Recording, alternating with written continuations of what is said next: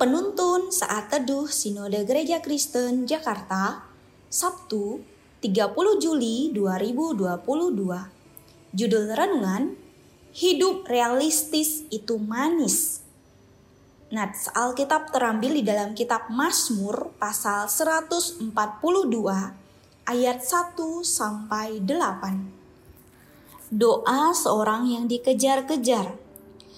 Nyanyian pengajaran Daud ketika ia ada di dalam gua suatu doa. Dengan nyaring aku berseru-seru kepada Tuhan. Dengan nyaring aku memohon kepada Tuhan. Aku mencurahkan keluhanku ke hadapannya. Kesesakanku kuberitahukan ke hadapannya. Ketika semangatku lemah lesu di dalam diriku, Engkaulah yang mengetahui jalanku. Di jalan yang harus kutempuh, dengan sembunyi mereka memasang jerat terhadap aku. Pandanglah ke kanan dan lihatlah, tidak ada seorang pun yang menghiraukan aku. Tempat pelarian bagiku telah hilang tidak ada seorang pun yang mencari aku. Aku berseru-seru kepadamu, ya Tuhan. Kataku, Engkaulah tempat perlindunganku. Bagianku di negeri orang-orang hidup. Perhatikanlah teriakku, sebab aku telah menjadi sangat lemah. Lepaskanlah aku daripada orang-orang yang mengejar aku sebab mereka terlalu kuat bagiku. Keluarkanlah aku dari dalam penjara untuk memuji namamu. Orang-orang benar akan mengelilingi aku apabila engkau berbuat baik kepadaku. Beberapa orang sering mengajarkan kita untuk hidup dengan positive thinking. Maksudnya adalah kita perlu memikirkan hal yang baik-baik saja. Perkembangan terakhir ilmu psikologi justru menemukan adanya potensi masalah dengan ajaran berpikir positif.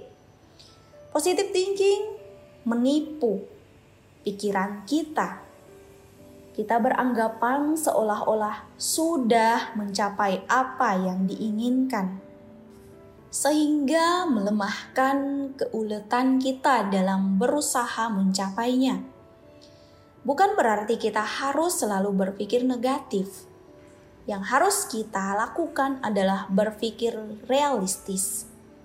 Realistis artinya kita optimis untuk meraih sesuatu yang diinginkan, namun tetap mempertimbangkan halangan-halangan atau tantangan-tantangan apa saja yang ada di depan kita. Hidup realistis itu baik karena membantu kita menyadari betapa lemahnya diri kita. Kita perlu bergantung kepada pribadi yang jauh lebih berkuasa. Pribadi itu adalah Tuhan. Mazmur pasal 142 digubah oleh Daud saat dia berada dalam kondisi yang sulit. Ia sedang dikejar-kejar oleh Saul dan harus bersembunyi di gua Adulam. Di sana Daud mendapatkan pasukan yang sangat banyak. 1 Samuel pasal 22 ayat 2 mencatat, Berhimpunlah juga kepadanya setiap orang yang dalam kesukaran setiap orang yang dikejar-kejar tukang piutang, setiap orang yang sakit hati, maka ia menjadi pemimpin mereka. Bersama-sama dengan dia ada kira-kira 400 orang. Namun apa yang ada di pikiran Daud? Bukannya menggunakan kesempatan emas itu untuk menyerang balik Saul dengan kekuatannya, ia malah berseru kepada Tuhan. Ia menyadari kelemahan dirinya dan berkata, "Aku berseru kepadamu, ya Tuhan, kataku." Perhatikanlah teriakku, sebab aku telah menjadi sangat lemah. Lepaskanlah aku daripada orang-orang yang mengejar aku, sebab mereka terlalu kuat bagiku. Ayat 6 sampai 7.